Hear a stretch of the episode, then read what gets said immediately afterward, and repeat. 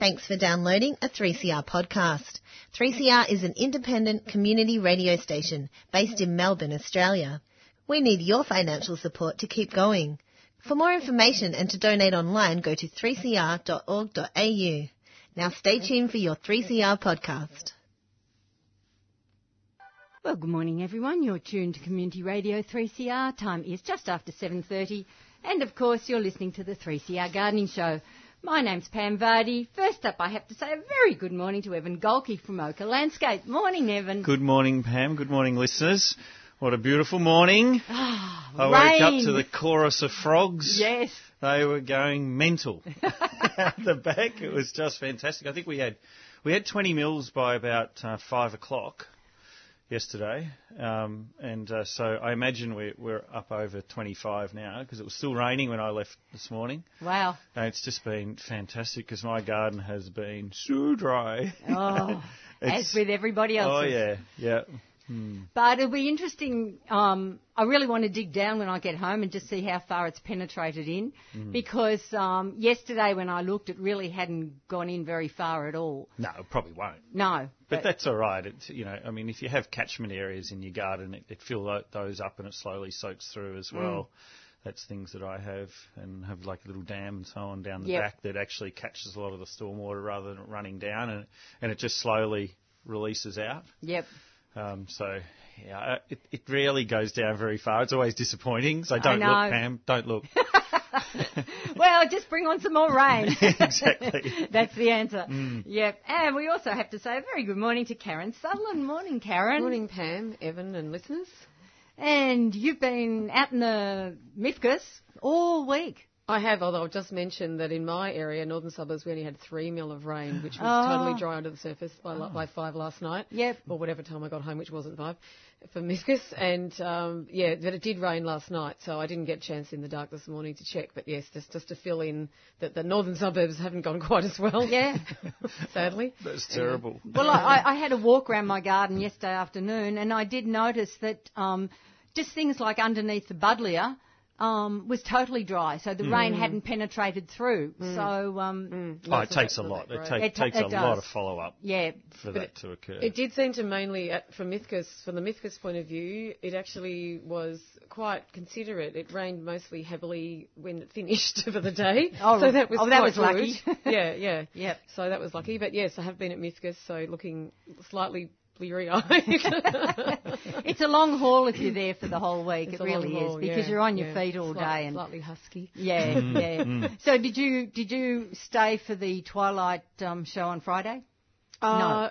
uh, no, no. Penny and I staggered ourselves, so because I'm there with Penny Woodward. Yep. And um, we, um, she, I came early and she stayed late. Oh, okay. So that was our agreement. Yep. So she's staying with a friend nearby, so easy for her to get home on a Friday night. And anyway, that's you know that's how we figured it out. So Yep. yeah, we've kind of staggered it a bit, and she's Good. this morning when I'm here and Okay. all that sort of thing. So you'll be going back there after the show? Yeah, straight there, straight there. But do not pass go. Do not, do not pass coffee shop. and you're on the organic gardeners stand. Is that Yes, Organic Gardener and Gardening Australia are both on the same stand um, now because they're um, owned by the, you know owned by Next Media, and so we're selling subscriptions to the wonderful magazine with a very good. Um, Goodie bag, can I say? Ooh. Of, you know, worth $110. anyway, um, and um, for that for that work, we are allowed to put our, which is you know, we're extremely grateful for, to put our tomato book on a, on a table on the side there and, and sell tomato books to people. So that's been that's been a lot of fun too. You know, talking talking to people who are a long time you know, organic gardener readers, say, because that's the one I write for, so I'll mention them more.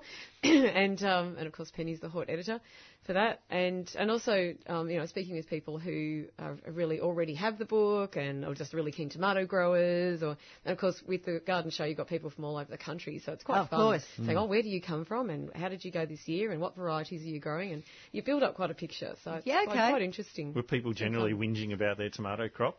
Oh yeah, well it was actually there were there was um There was a lot of that. yeah yeah there was. Oh, was yes. I mean the- either people like myself had a really bad year, which was most people but a small percentage. Oh, I've said 10, but maybe I might say 15 or 20 percent.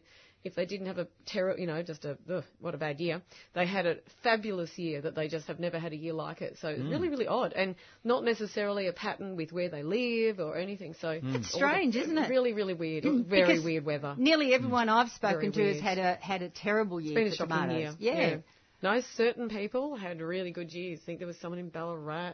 Might have been someone in Colac, or that might have been the. I've lost track now. Okay. But yeah, they um, it was there was a it was a real mixture. Did you happen to ask sort of roughly what time they got them in? I'm wondering if they got them in earlier or No, later so- or some of the people that had them in early, then you know had a good season at first, Yep. and that was that would really be my um, you know my experience as well. And then they died really quickly, like things like Tommy Toe and bumblebees that are that I always say to people, oh, reliable, you'll never have a problem with those. Yep. No, they just fruited a bit and then said, no, goodbye. like, what? You're joking? You've been to go on for ages. Yeah, so um, isn't it? yeah, so I've got little posters up there about um, that I made up for my open garden, the recent open garden, and I um, had them up there on on the plants, especially if they'd already gone, to say, well, this was here, and, and this is what happened, and this is my verdict for next you know next year. Yeah. So there were a couple that did really well in this weird weather, so I was promoting them to people. okay. So which were um, Which ones? Yeah, Japanese black. It gets called two things: Japanese black trifle or black truffle, which you can only get from a couple of seed sellers. Um, you, should, you think I'd know by now, wouldn't you? After looking it up about 20 times. Uh, I think it was Seed Freaks. Anyway, if you have the Okay. book, you'll be able to look it up. Yeah, but yeah, I'm sure you search Japanese black truffle tomato, you'll find it online. I think it was also Tasmanian natural garlic and tomato um, as a seed seller as well. Okay. I'm pretty sure. And also the other one was um, called blueberries, but it's really black and red, and it resisted sunburn. It was in, they, hmm. that was in a really hot spot in my garden where everything else just suffered. Yep. And that one did really well. It's still got a few little fruit on a on a dying plant, so that that was very impressive. Okay. What do you put it down to? The fact that they there was these early deaths, just dryness? Oh no, no, I mean the erratic weather. Because Right. sometimes mine would pick up, hmm. and then when it got suddenly cold or suddenly hot, you know, they're they're um, because I suppose having studied nursery, you know, we learnt. Well, you would probably know this as well too, but they really, you know, for, you know, really impressed this upon us that some plants respond to shortening or increasing day length, and mm. others respond to temperature. Some respond to a combination of that. The studies haven't really been done for everything because it's just too much work. So things, things like poinsettia, poinsettias, or however you want to pronounce them, are very well studied because they are, you know, produced under very um, manufactured conditions, let's say. But you know, other things obviously respond in a mixture of ways, and so.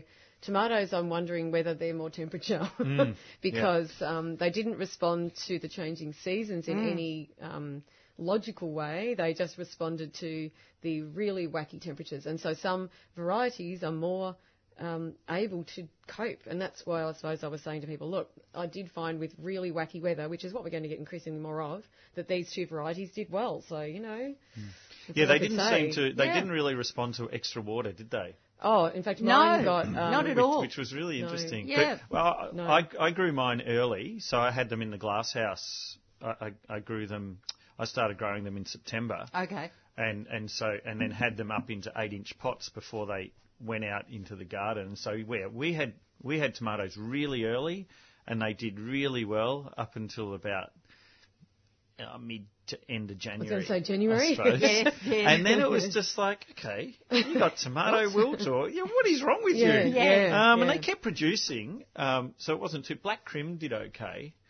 Um, Interesting, because that would be a, a sort of a Yeah, little like bit related to the black. black, black and That's red. right, That's yes. right. Oh, no, I was actually going to say similar. the black. Um, The black truffle. No, more the black truffle, Oh, okay. because that, funnily enough, even though it's called Japanese, it apparently Hen- Penny said to me it originates from Russia. Oh, so these okay. are all these, and they're actually the browns, and that's one thing to remind people that you know they're not the the the, the blueberries. Weirdly, is actually a true black tomato, but that that Black Krim and the black Russian and this Japanese black truffle um, are all actually brown. So, but they are from a similar location. So it's interesting that your Black Krim did well. Yeah, so maybe it's worth hedging your bets. Yeah, yeah, yeah. I think I had Grow a sweet black bite. tomato. yeah, the sweet bite was fabulous early, and that was the first one that went. Yeah. Um, and uh, what's that other very sweet small one? Oh, Tommy Toe. Tommy Toe. Yeah, Yep. we had Tommy Toe as well, and and that again was really good early, and then just. Well, see, sweet And they became massive too. They were huge plants Mm. because they they'd grown so well. I grow them up um, temporary fencing. You know that Okay. temporary fencing that you see on building sites. Oh yes, yes. That is the best thing for growing tomatoes up because you can move it around. Yes, So it comes in panels 2.4 by 2.4. Okay. Um, and so you can just put a peg in at one end, like a star picket, star Yep. picket, plonk it in the garden, grow things up it. Then the next year you move it somewhere else. That'd be I've great for all be- sorts of Oh, climbing veg, like climbing beans Yeah. and um, you know you peas. can grow pumpkins up them. Yeah. Because they've got snow quite Great big, idea, great- yeah, yes. yeah. I've put snow peas up them and just move them. So I have five of them. Okay. And I can just move them around the garden. Right. They're really easy. They're really light. They cost like fifty bucks for a panel, so hmm. they're not that expensive Yeah. for what oh, they light. are. That's an important yeah, point. they're Mm. light and they're hmm. galvanised. And once you've hmm. got them, So- you've got them. Yeah, Yeah. and so they sort of last. They'll last forever, really. Um, but uh, yeah, I think it's a really easy way, and it's so easy to pull things off them. You know how sometimes uh, you know you use strings and things like that, which is fine if you use degradable things. But otherwise, it gets into your compost, and then, Yes. you know if you mulch things up, it gets tangled up in your mulch. Whereas this is really good because it's quite strong, so you can just pull the the plants off it, Yeah. and they'll just bust off it. Great idea. Mm. Yeah, so look out for that. Yeah, definitely. I just think it's Brilliant. ripper. Okay, good. Um, so we should remind listeners, Karen, that um, today is the last day of last day. Melbourne International Flower and Garden Show. So if people are planning to actually have a look this year, um, you'll need to get your skids on. It opens at nine o'clock this morning, so uh, and runs through till about five o'clock this afternoon. So uh, yeah, last day, everybody. There's a, and, and as every show, there's a lot of good bargains on tools, on plants. I mean, yeah, people have been going past as usual, loaded up like pack horses, and they're more prepared with their trolleys. and and I think they find even even extra special bargains um, later in the afternoon because True. a lot of the people don't want to have to take plants home again.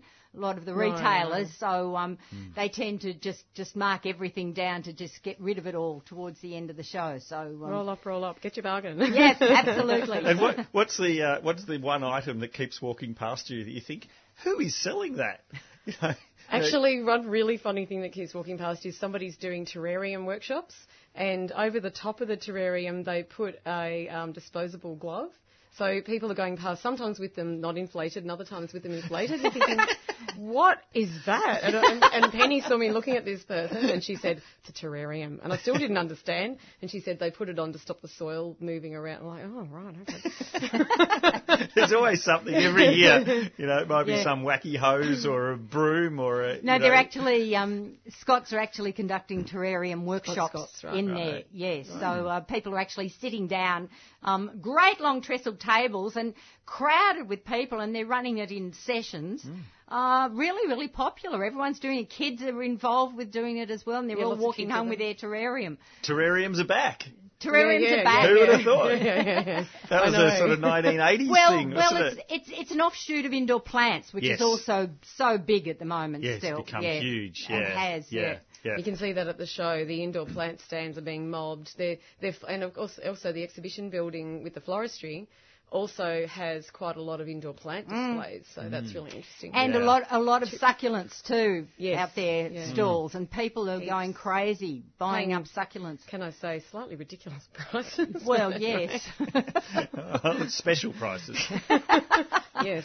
Maybe not so cheap on the succulents. Come late on Sunday. That's my recommendation. yeah, Yeah, well, some, I've, I've been getting into the Rhipsalis, you know, Oh, as yeah. as an indoor plant. Wow, what? There is so many different types. And actually, I was at my father's, uh, mum and dad's garden a, a few weeks ago, and he's had a Rhipsalis growing on a log, which I never knew what it was. But now, now that I'm sort of gathering a few, I know what it is. It's been growing on that log for 30 years. Okay. It just sits under a shady area on a rotting log. okay. I've, I've had one for 30 years as well. It's my, I think it's one of my oldest. Um, I yeah, I had it neglected in an area of the garden. I brought it inside. I thought, oh well, you know, indoor plants, you know, returning round again. So I'll bring it inside and look at it for a while. And it's sort of going, oh, you've you've ignored me for about 20 years. And but yeah, there it is. Just like, oh yeah, that's cute. They're an interesting uh, genus, though, aren't they? Oh, in bizarre. that they, they come they're they're a succulent, but they grow so they grow on minimal water, but they Yeah, grow in sort of rainforests and so on up in the canopy. Mm, well, yeah, mine And was in a and- hanging basket for many, many years. Yeah. Okay. Yeah. So yeah. yeah. So they tolerate shade Yep. And they tolerate low water. yeah, not, not much the- else does that really. No, it makes No. them the perfect plant for indoors. Yeah, Yeah. totally. Yeah, and, and they hang so fantastically um, out of out of pots. If Mm. you hang pots, they hang. That's actually one of my problems with mine is I can't find because it's such a big thing because it's 30 years old. I can't find anything big enough that would allow it to hang Mm. in the space I have and really show it off. So Right. So I'll now you're going to something start chopping it up, are you? No. no. But it's it's interesting though. Every time you sort of go to a nursery, you'll see there's another one, another different one. Oh There, yes. there must be. Which nursery are you going to?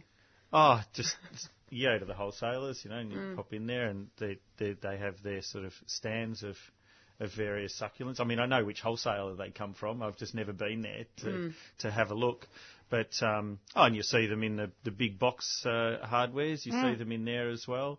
Um, and there's always just different ones.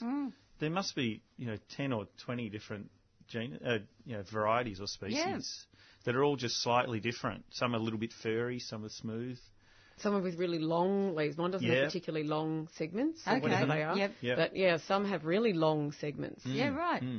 Hmm. Yeah. Okay. Oh well, look out for those ones. Yeah, Rhipsalis. It's a it's a really it's a ripper It's a ripper. plant. They're Ripper plant. there you go. it's made to walk out the door. It is. actually. I bet you they're selling squillions of them. I at, bet. At, at It's a lifetime plant, you know what I mean? That's that's actually something that you can have. It is actually. and not it's not like so many indoor plants when you think about them are throwaways. Or, They you know, are, I mean, as in they. I remember Yeah, one they elongate and. and- Yeah, or we, we I remember us learning at Burnley when I studied nursery that um, that there's no such thing as an in, well we were taught there's no such thing as an indoor plant. Really, we were given this chart which showed how many months plant various plants would survive inside a particular light readings or light Okay, flux. yep. And so really all they were doing was going towards death. fairly depressing, but they're really trying to, you know, get reality into our minds. So Yeah. it's like, really, you know, they're going to go. And so you go around to people's houses and you see these plants just, you know, clinging on to life, and you think, just get rid of them, get another one. But Rhipsalis, there you go. That's actually a plant that you can have. You could really potentially, you know, have it for your whole life. Because And great for someone starting off who hasn't got the confidence, you know. Yeah. Yeah. And They're not can- going to kill it. and they, they are No. relatively quick growing as well. You know, from a small pot, I'm surprised how quickly they, they Yeah. fill out. Um, they throw on this enormous growth once a year, Yep. uh, and then they sort of sit, and then they throw it on again. Mm. Yeah, Great. it's like Hoyas, isn't it? You know, I was just, Hoy- that was my other comment. I was, I've been saying, going to say, oh, my other old plant is Yeah. Hoya. Yep. That I grew from a leaf with my grandma. Okay. from, Like one of my mm. grandmas. off and her porch. Yeah, yeah, Yes, exactly. yes. So the little, you know, the leaf cutting in the with the, you know, the, you know, put into the, the little glass with some foil on top and the, the stem poking through, and and then I grew my plant, and then later on Nana died, and I and when we were splitting everything up, I said I really like her Hoya, so I put my Hoya with her Hoya, and it's this absolute monster on my back veranda that again has been there probably 30 years. So. Mm. Yeah, with minimal water. Yes. Minimal. They're, Yep. they're, they're such rewarding plants for so little um, care and love. Well, again, really. yes, exactly. They thrive on neglect. Yeah, they're amazing. Yeah. it's Very hard to buy though. To buy Hoyas, there's not a lot of growers around. Like you just don't see them about The- very much. The indoor plant grower is going to be listening this morning going, right, Hoyas. Okay, bring it back. It's easy to grow, can't kill. Excellent. no, That's actually, right, all the actually, they want things to die. Yeah, yeah, true. they- They've got to keep their. What are you saying? They are running a business, aren't they? They're like mobile phones. Yeah. yes. There you go. I'll give you two years. Yep. Yeah. Damn phone batteries. Okay, I must get to some community announcements. We don't have many. Uh, things seem to be winding down a little bit, but uh, I do have a few that I must get through. Now, first up, um, the Keilor Plains Group of the Australian Plant Society have got uh, an Australian plant auction happening on Friday, April the 5th at 8 o'clock. You'll have a chance to pick up some amazing species that can't be sourced elsewhere and chat about how to grow them to the people who propagated them. Supper will be provided halfway through the auction. Uh, if you'd like more information, you can contact Anne on 933 63228. That's 933 63228. Now, the venue is the main hall Raleigh Road Activity Centre. That's 54 Raleigh Road in Maribyrnong, and that's spelt R-A-L-E-I-G-H. So uh, that's Friday, 5th of April, 8 o'clock. Now, Open Gardens Victoria have got some gardens coming up for everybody to have a visit. Uh, now, two of them are next weekend coming. Uh, the first one is down in Hyatt. Uh, now, this is the uh, this is uh, the garden of landscape designer Stephen Reed, and he was first approached to create the Hyatt Garden for his clients. Uh, and he was greeted with a blank canvas and the task of designing a garden to surround a brand new house on a cleared block. Um, so with few visual clues apart from the neighbour's pencil pines and an enormous willow myrtle, uh, Stephen used this borrowed landscape to create the sense of a much larger, larger garden. The owners were clear that they wanted to include productive plants such as olives and figs. Um, so the resulting garden is relaxed and tranquil with uh, lots of productive elements and pencil pines used in a random pack, uh, pattern. Now, uh, they've uh, down the north side of the property, there's a lush and productive kitchen garden. It's squeezed into the narrow space where the northerly aspect provides good sunlight to grow fruit trees, herbs, and vegetables. Um, there's also um, a secluded courtyard off the master bedroom, uh, which is a lovely place to sit quietly in the morning with a cup of coffee. So, uh, and then the west-facing garden has olive trees planted within paving um, to provide shelter from the afternoon sun and a screen from the neighbouring houses. Now, uh, this garden is at 7 Barnett Street in Hyatt. It's open next Saturday and Sunday, 6th and 7th of April, 10 through to 4.30. Entry is $8, children under 18 free, students $5, and um, landscape designer Stephen Reed will be in the garden to chat to visitors all weekend. So that's um, that's uh, one of the gardens open next weekend. The other garden open next weekend is uh, the uh, it's called the Eclectic Garden, and this is the home garden of horticulturalist Michelle Oliphant. Now, uh, Michelle um, has had many years as a professional gardener, including 12 years working at the Royal Botanic Gardens in Melbourne, and so she has a great plant knowledge, uh, and uh, this is her very personal creation. It's set on a corner block. Um, the garden embraces uh, you right from the curbside with its textural nature strip planting. Even the power pole is cloaked in Boston ivy. Um, then uh, overall, the garden has an informal feel with meandering paths and quirky garden art, metal pieces and pots used as highlights. Uh, now, there's also um, meticulously cloud pruned olive trees. There's beautifully espaliered fruit trees. Um, I notice she also has a um, uh, um, a hedge of uh, pomegranate trees. So a really interesting garden to go and have a look at. Now Michelle will give garden talks at 11am, 1pm and 3pm on both days. And artist Joe Reitz will uh, also be in the garden painting during the garden opening. Now, uh, Michelle's garden is at 4 Lynette Street in Nunawading.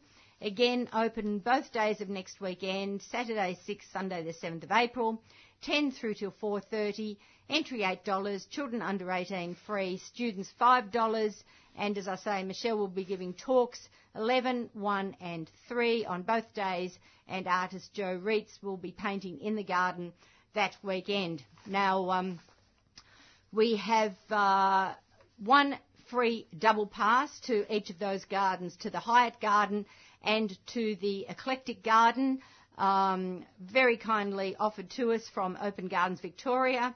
If uh, you'd like to get one of those free double passes, give us a call now. The number is 9 419 That's 9 419 and uh, give us your details and uh, one of those passes will be posted out to you. Now, uh, also um, coming up and this is on uh, Sunday, April the 4th, so it's one for the diaries. This is the next themed guided walk at Geelong Botanic Gardens, Sunday, 14th of April, 2 o'clock. Uh, you meet your guide at the front steps of the uh, Geelong Botanic Gardens, and uh, the theme is the first Australians. Uh, so they'll be uh, looking at Aboriginal people living in the area of the Geelong Botanic Gardens, depending on native plants and animals for all necessities, and managing the limited resource as well. So you can learn about the ways they use plants for food, fibre, medicine, weapons, transport, musical instruments, and religious ceremonies. As I mentioned, you meet the guide at the Geelong Botanic Gardens front steps, and uh, entry is a gold coin donation. So that's coming up Sunday, 14th of April. Now, uh, I will have one more which I will mention, but I'll do that a little bit uh, later during the program because that also applies for 13th and 14th of April. So um, I'll just wait till we clear some of these phone calls first before I mention that one. Evan, do you want to have a chat about? You sent me through some wonderful photos of um, a garden. I presume you had a hand in its design in an early learning centre up in Hamilton. No, Horsham. Horsham, Horsham, Horsham. Horsham. yeah. Yep. I was up up in Horsham on Thursday because um, I'm doing some work at Holy Trinity Lutheran School, doing, Okay. doing their senior school. And uh, I've done a bit of work there over the years. So this is the, you know, the school's slowly growing from only a junior school up into secondary. So that's that's exciting. Uh, it's right on the sort of right near the Wimmera River, which is an interesting site because it it does flood, uh, not regularly, but every now and again it will. So there's these humongous red gums. I didn't send you a photo of one of those. I'll- I'll send you a photo. They are massive. Um, they must be maybe two and a half metres across. Okay. There's two of them, two of them right near the entry of the school. They are huge trees, the most beautiful thing. Um, but, but yeah, so I stopped in at um, an early learning centre that um, that we planted, uh, or that it was designed and, and built uh, last summer, uh, summer summer before. So it's about a year and a half old Yep. and uh, it has just thrived. It's done really well, and it's also we. If you look on my Instagram page, um, you'll see. Um, is, it, is it called a page? I don't know. Um, you'll see the the sculptural element we did at the front of the place as well, which was based on an Aboriginal fish trap. Oh, I mean, great. it's not it's not supposed to be a, a fish trap, Yeah, but yeah, it's, yeah, but- it's just inspired by it. Yeah. Yeah, and uh, what it is, it's a little sort of steel tunnel um, with fish inside it that, that their patterns reflect down onto the ground uh, in the sunlight. Um, Wow, because in, in the photo, amazing. I thought they must have been embedded into the Oh, really? It's- it's Yes, that clear, it's- isn't it? It's very clear. yeah, so they're, they're steel that, that have um, different colours, coloured perspex put into them. So they're, they're um, perch, which is the fish up that way. Yeah. And uh, they're, they're sort of laser, laser cut out. So. Got- oh, I got- don't know. I can't remember. It's a while ago. I think Claire did the research Yeah, on that. yeah. Um, and uh, yeah, so they have different colours throughout to, Mm. to to show their gills and and um, uh, scales and so on. And they when the water when the, when the sun comes through, they reflect onto the ground. I love shadows. It's one of the things that I'm really keen on. Uh, and so, but it was just great because Kinder was finishing um, as I rocked up there, and every kid that came out of the Kinder didn't go straight to the car park with their parent. They had to run through the fish trap Oh, first. fan- Oh, you- so you Fantastic. can actually, because I haven't Yeah, seen you- the Yes, picture, eh? yes, they oh, can yes. actually go Big through. enough to go Oh, through, Yeah, wow. yeah, you, you, yeah. So you walk through it, and it's So it's it's, it's a tunnel. It's a Yeah. tunnel, Yeah, really. but it's Wonderful. great. yeah, there was even a parent that had to push a, a pusher through there. Oh, fantastic. That's big then. It's yeah, huge. yeah. They they had Wow. the duck. Yeah, the parent had the Wow, duck. But yeah. um, yeah, so no, that that's just been so successful, and the landscape has been really successful as well. We had a good landscaper on that job. He was a local guy, and, Okay. uh, named uh, Scott. He was he was fabulous. Did did everything that needed to be done to make sure that we had good growth. Yep, Prepared yep. the soil well, obviously, Yeah. with this weather. Yeah, exactly. Yeah, so it's really thrive. boomed, Mm. and uh, things have just grown so quickly. So we've got a lot of brachychitons in there. It's called Bella Pink. Um, What's that one? Yeah. it's a it's a, a it's a grafted one. It's a cross between um, what is it? Populariensis? Uh, no, what is it? I did write it down actually. What is it? Popul populneus and Acerifolius. So Oh, that's wow. so that's the Kurrajong, Kurrajong. Yeah, yeah. Mm. And the the one that we normally see around um, with the really red flowers. Yeah. So it flowers a little bit like that, like Mm. the Illawarra flame. Okay. Flowers a little bit like that, Mm. um, but it's pink. Yep. Um, Has the big green leaves, and I think why that's been so successful um, and makes the it just makes the place look so green. So one of the one of the problems you have when you're designing landscapes is not making it look too grey. Yes. So you want it drought tolerant, but- Yes. Mm. but, you don't want it grey. Mm, mm. And so this has been a real revelation using brachychitons. We've used them a lot in the last sort of three or four years Good. in pretty much all all the landscapes. Okay. But this one with its very large leaves, um, not not as big as Illawarra, Illawarra flame trees, it's not quite as big, but just a beautiful green.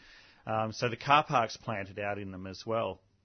And it just again makes the car park just look so so green. And they've grown. They've grown quickly, and Really or, or you've got to get, find large ones, or Uh, it's they- really quite slow. Yeah, they. Uh, I, I'm surprised how fast they've been. Yeah, now I guess I guess they're in a very sunny environment up there. Um, they're the ones in the car park are not irrigated at all. The ones in the playground would be irrigated a little bit, um, and they've probably grown at the same rate, really. So it probably doesn't matter so much. Uh, but when you drive in, the car park is just green. Whereas if we had have planted that with eucalypts, which would be probably the normal thing we would have done, it wouldn't have that same vibrancy. yes. Um, so yeah, so it's just been really successful. We do have eucalypts in there, and, and we have you know gold dust wattles and things like that, and they've all just done exceptionally well. So the place has got that lived-in look in a year and a half. Yep. Because the canopies are up Yep. Yep. so quickly. Well, I want to talk to you also about the slide area. Now, Mm. that's planted from memory. That that's the one that's planted. Are they she oaks? Um, the slide area's got the brachychitons on it. Oh, yeah, right. Yeah, yeah, and it's got a well, it it it should be a type of Beschorneria, but uh, it ended up some kind of yucca that the landscaper put in because it wasn't what you know we couldn't he couldn't get what I wanted Okay, at the time. okay. But that's done really well. No, so that's um that's those That's um, the the brachychiton. the brachychiton bella Wow. pink as well. Yeah, yeah. Uh, and it's really closed it in, hasn't it? It has. So yeah, we we often do slide mounds in playgrounds because um, for two reasons, kids love height.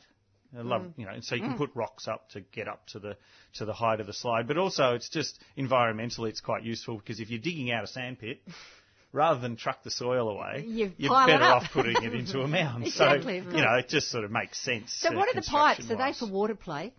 Uh, the Beside pipes, the- yeah. So there's steel pipes that come down, curving down beside the um, slide on both sides of the slide. No, they're for um, throwing matchbox cars down, Oh. or, or balls. I was looking or- at these pipes Yeah. and thinking, all I could think of was maybe water play, and then I'm thinking, but the water's not going to go anywhere when it gets to the bottom of the pipe. Yeah, that's right. Although kids might put water down it. I mean, and that would be a cool thing to do. You know, you pour water down it and slide down the slide and try and catch well, then it you can the other sail a boat down it. Yeah, yeah, exactly. Yeah. Can't wait yeah. to see this thing now. No, no, no, no. But the other thing I think uh, was very clever, which I don't see it done very often, was you've used a double slide. So instead Hmm. of wasting the space by only having the slide that one child at a time can use, Hmm. it's a double slide. So two kids can go down and race each other. Yeah, exactly. Yeah, Yeah, and no, that, that is what happens. Yeah. yeah, yeah, that is what happens. We always put I double loved it, yeah. yeah, yeah. No, and and we uh, have used um, she oaks in the in the area as well. So you know, you often put a little teepee, or these days we sort of put tents,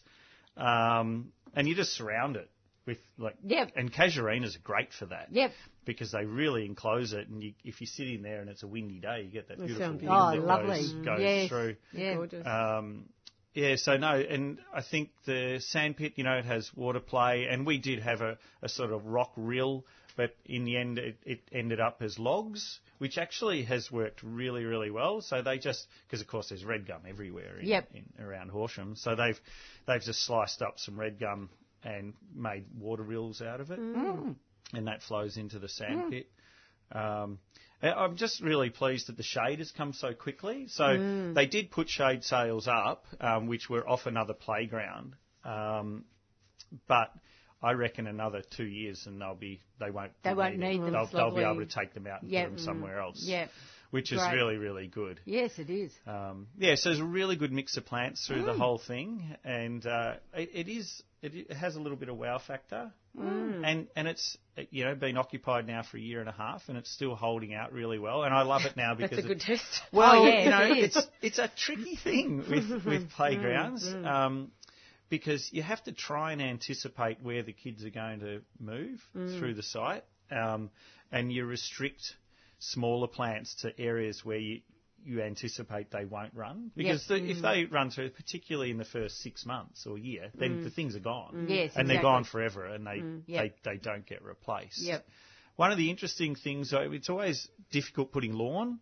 So there is a small amount of lawn in there, and um, it's always a difficult choice what to use. Mm, I was going to ask you what Um, you and what what I thought was really interesting was that the the manager there, she said, look, the lawn through the winter because it's Kikuyu was was really you know obviously quite poor.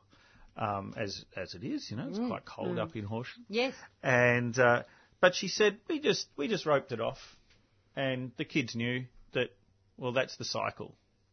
And I think that's really good. Not mm. everyone will do that, Yes. Mm. Mm. but to teach kids that okay, well we're going to rope it off now, but in September or, or October you'll be back on it, and, and it'll be beautiful. And it's it- something to look forward to. it's something to look forward to. Yeah. It changes it changes it up exactly. which is what yeah, I mean that's that's how playgrounds become successful in Yep. early learning as well. It comes down to the teachers. So we provide spaces, and and they provide the extra things that change the the spaces throughout the year. So that so they have you know they might decorate um, something or um, put a cover over something or introduce a kitchen into the sandpit or whatever it might be. So Yep. our job is to create spaces that they can manipulate, and they've done just they've done it really well. Fabulous. there. really, Yeah. really well. Yeah. We had another one. We've had two two open this year as well. So Okay. one just recently in Highton, which is just the other side of Geelong. Um, uh, and that's that's growing magnificently as well. So although it's been dry, for growing for for trees and things like that, it's been magnificent. Um, and the other one was in Altona. That one has been extraordinary. It had um, there was 160 places w- it was its um, capacity, and it's about five places off capacity within the first two months Goodness. or something. Yes. But put it down to the landscape, obviously. Nothing to do with the building.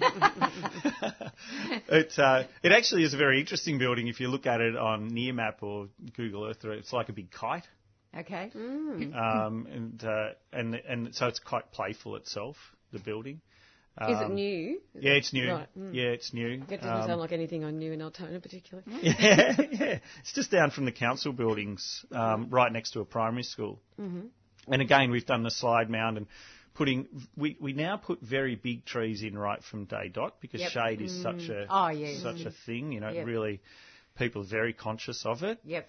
Um, and we're also trying to design sand pits that are long and skinny, more so, so that you can get trees right next to the sand pit Oh, great. and you Yep. know, and have the trees growing within deck areas. Yes. Again, so they can get right to the sandpit, but yet they're not going to get the foot traffic on the root balls, Mm. and all that sort of stuff has been really, really beneficial. So that that playground looks like it's been there for three or four years, Mm. yet it's only not even a year old. So far, um, and we used the brachychitons there as well, and Okay. rupestris out the front Yep. uh, which are you know the really iconic bottle trees. Mm. so in, oh, in years to come, the front facade of the building will have there's about 15 of them that run Goodness. the front of the That's building. That's amazing. Yeah. But it's uh, we, we we got a bit carried away on that one. So um, so there's things like um, when you drive in, um, it's a bit like coming into port at- Right. down at Altona. So we've got the white poles with the channel markers Oh, okay. on the top, and one of them we've got a, a cutout of a cormorant Yep. Oh. sitting on the sitting on the top. Um, and as you get to the front door, we have pelican feet that are sandblasted into the Oh. concrete. so so you know you follow the pelican in, Yay. and then we had a, a sculptor um, do a do a couple of wooden pelicans in the playground. So when you walk in, you sort of get to a window and there's the pelicans, one with a sort of a fish hanging out of its Oh, mouth, and you can shake the fish and it, it rattles. Oh. They- that, that was Claire's idea. It's Yeah, just, just a ripper thing she did there. Oh, great. Um, yeah, and out the back there's there's other bird feet, you know, through the through the concrete as well. So all those just those little quirky things that that make it interesting kids for love. kids. Yeah. Something I should mention too, Evan, while we're talking about um, early uh, learning centres, um, Victorian Schools Garden Awards, which is now called, it's gone through a name change, it's Victorian Schools Garden Programs. They've broadened uh, their um, the scope of their awards program, and this year, for the first time, they're also including um, awards for preschools.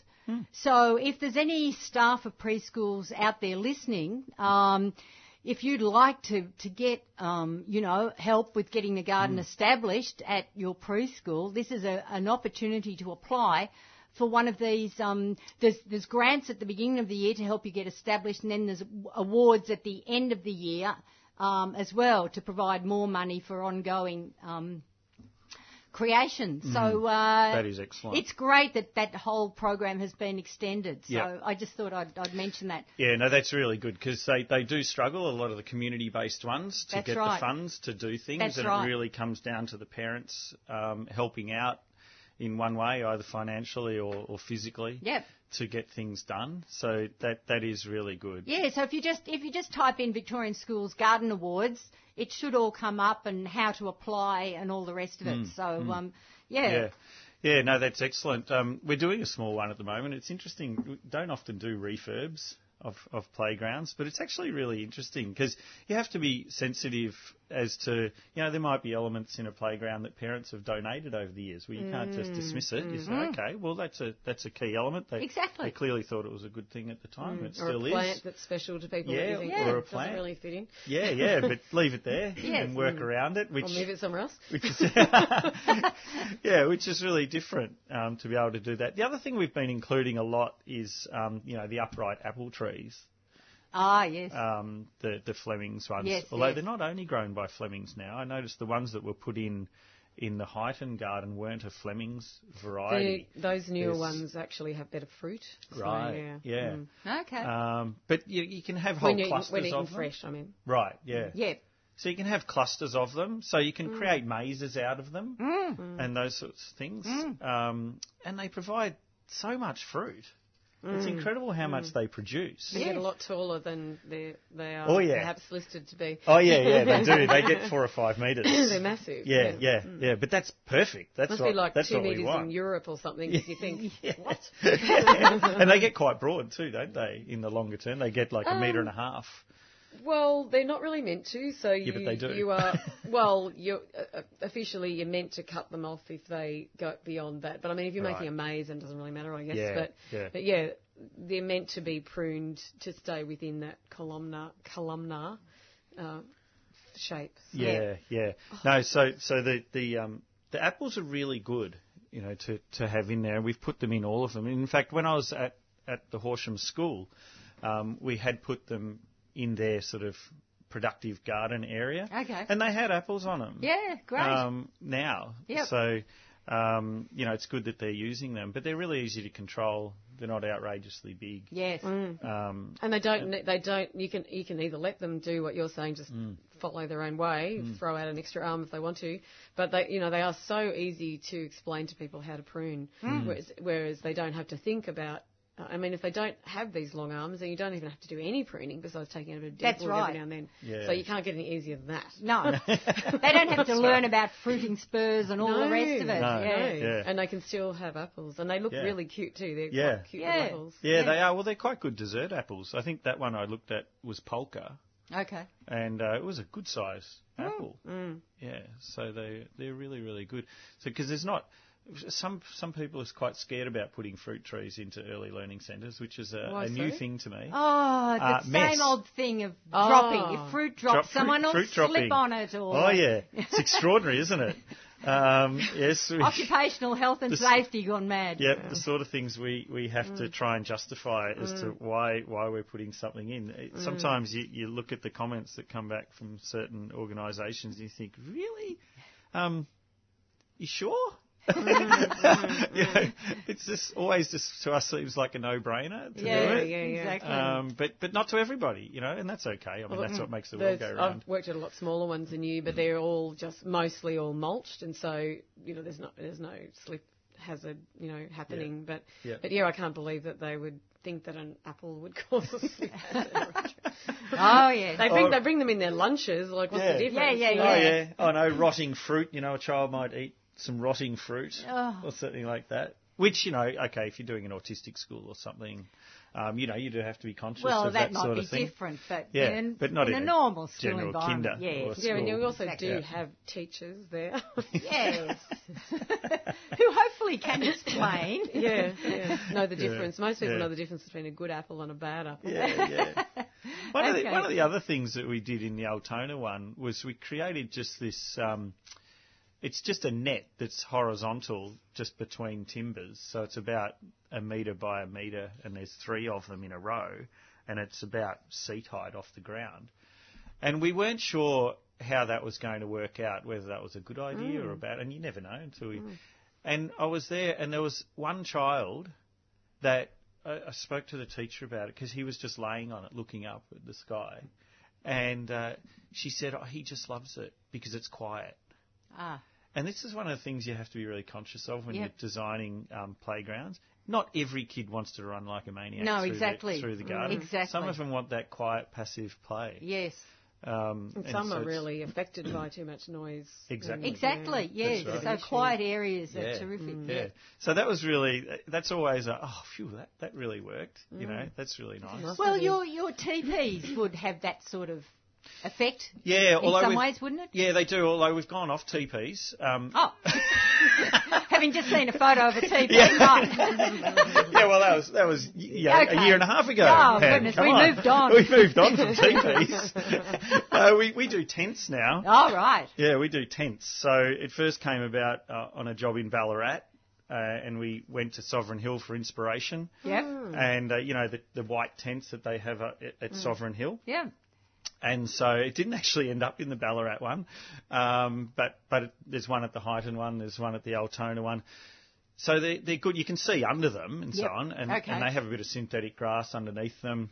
But what we feel like the teachers will be able to use them for is when it's raining, they'll be mm, able to go and mm. sit under there mm. and hear the rain. And be Put their outdoors. yeah, put their Yes. hand out, feel the rain Yes. you know, you, they don't often get that opportunity because there's generally nothing of, of cover. So you could fit about eight kids and a teacher Okay. in there, and I can just feel like you'd, you'd sit in there and read a book or whatever. City whatever. camping or something. City It's really camping, cute. yeah, Yeah. yeah. So, um, yeah, tents are our, our new thing. You know, Nice. we've we've moved on from teepees, man. Got to keep it interesting for the Now, if, kids. if you're going to sit out there and it's going to be raining, you need a frog pond somewhere nearby yeah, too. yeah, yeah, that's right. Frog ponds in early learning centres are definitely Ah, tricky. problematic, yes. They're definitely problematic. Never mind. Yeah. Although the one at Diggers Rest that we're doing the refurb on, um, they actually have a frog living in the sandpit.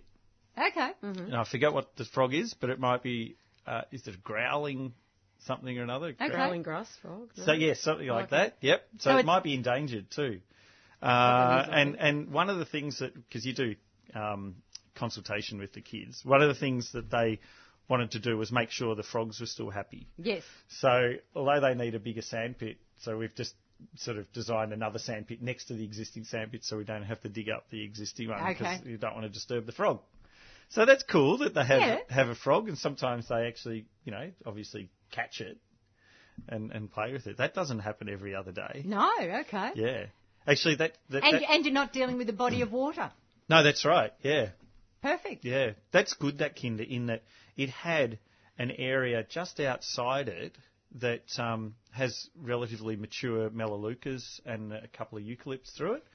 And I asked the council whether we'd be able to move the fence and include that space, and they they agreed. Oh, nice. Great. So they those kids, oh, and you won't have to do much in there. I think I've just put a picnic table and a tent. Yes. Uh, um, and and they'll be. It's like a little bush. Mm. Bush kinder sort of thing. Mm. Because you walk through there and there's just little twigs on the ground and mm. Yep. lots of leaves and all of that sort of thing. great. Which, which doesn't happen in new places. You know, it's it, you need 15 years for that stuff to Yep. to mm. eventuate. Yep. So they're going to be very lucky. Those Because if you get kids. how disconnected so many small Oh, children yes. are from That's nature. right. absolutely. Mm. It is high time we opened up our talkback lines. If you'd like to ask a gardening question this morning, we're running through until 9.15. We'd love to hear from you. That number, 94190155 to speak to Evan or Karen.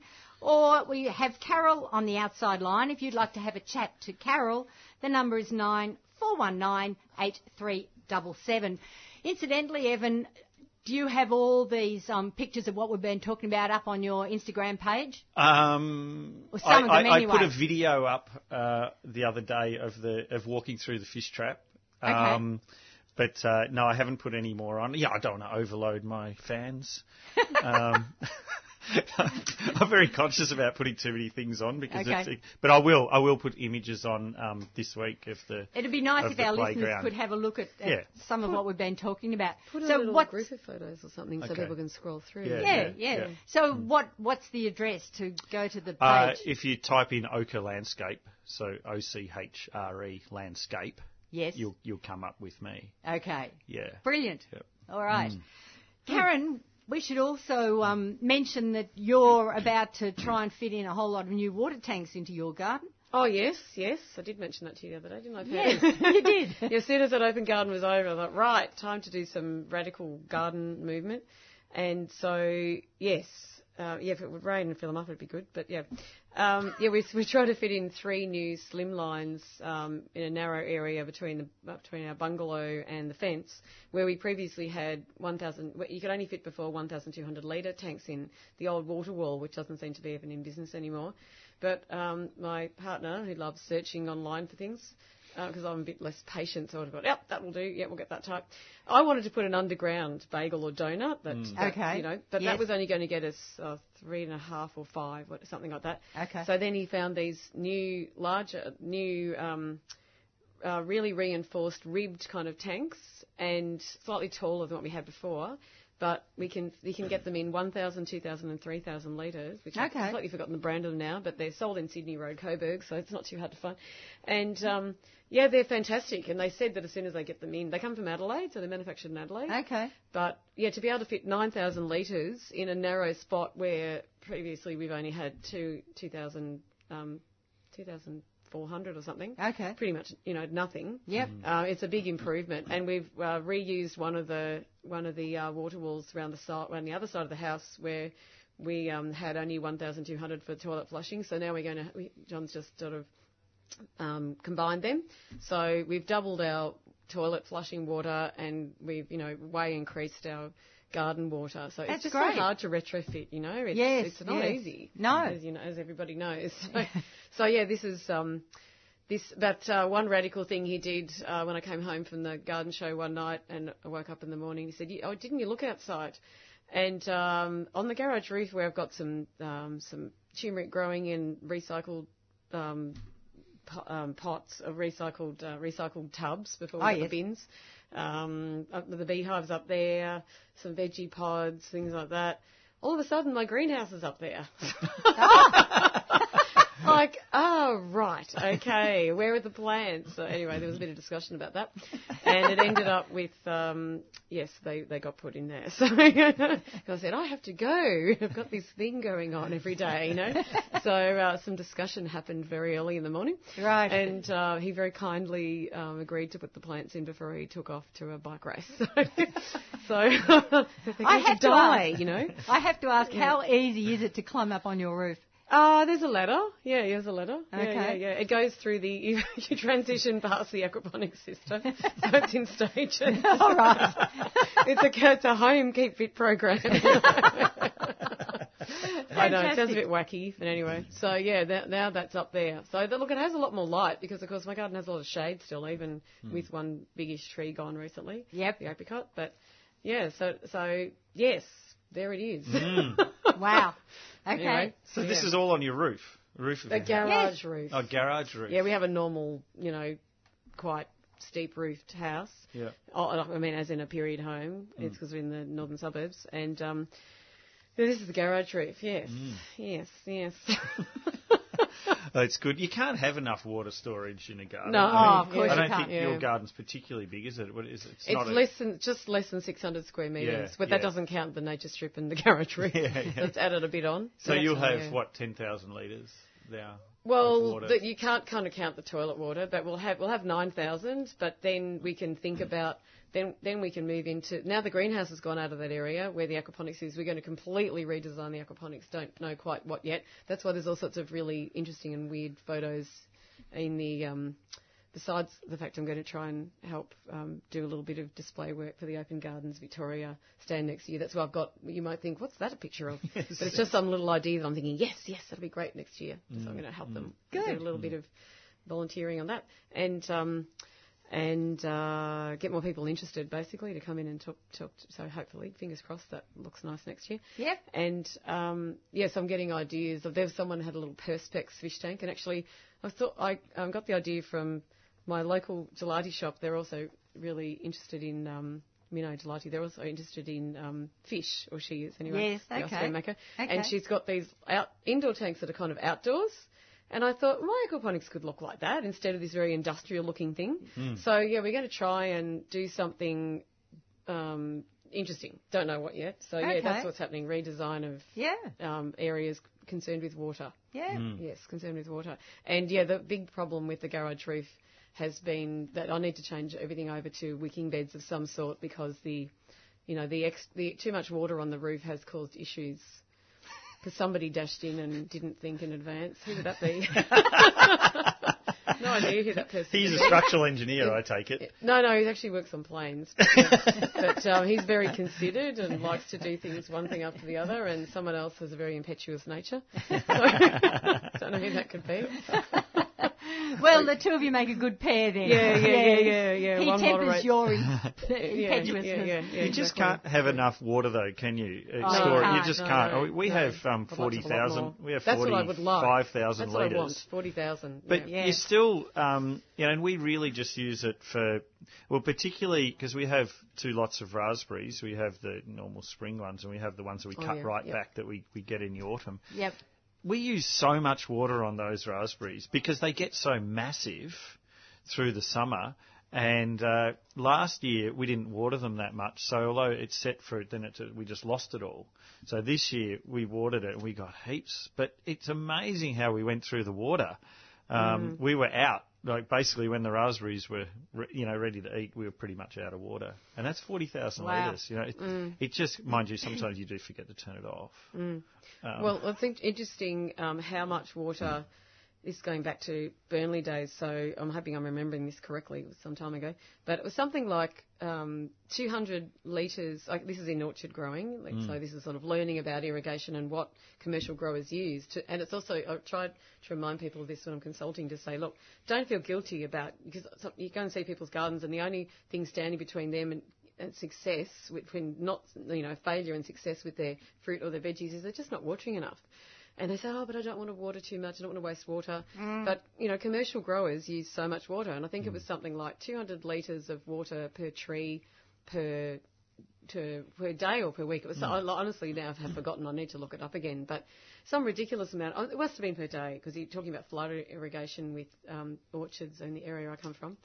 Goulburn Valley, but um, yeah, and you know, home growers are never going to use that amount of water on mm. each fruit tree. We just don't have that luxury. You That's right. Water. That's right. So you know, home growing is so economical water-wise, really. You know, mm. so yeah, we can never have enough, but we will never use what commercial growers do. Mm. Because I mean, they have to make a living out of it, of course. Of course, And yeah. their water's cheaper. Yep. But yeah, we, you know, you can still achieve quite a lot with limited water by, by timing your water, by timing your watering. Yeah. It's just expensive to be buying it. So you have to store it. Oh yeah, yeah, Oh, yeah, yeah. You just have to. Yeah, um, Which is a big challenge on small properties. Yep. Oh yeah. For sure.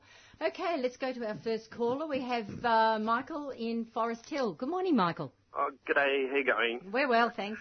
Just a quick thought. Um, I've often thought that um, one area where you could you could um, put um, water tanks and that sort of things under the under under the driveway. Um, you, uh, yeah. Um, uh, I, I think often often that is, that's an area that's not thought about.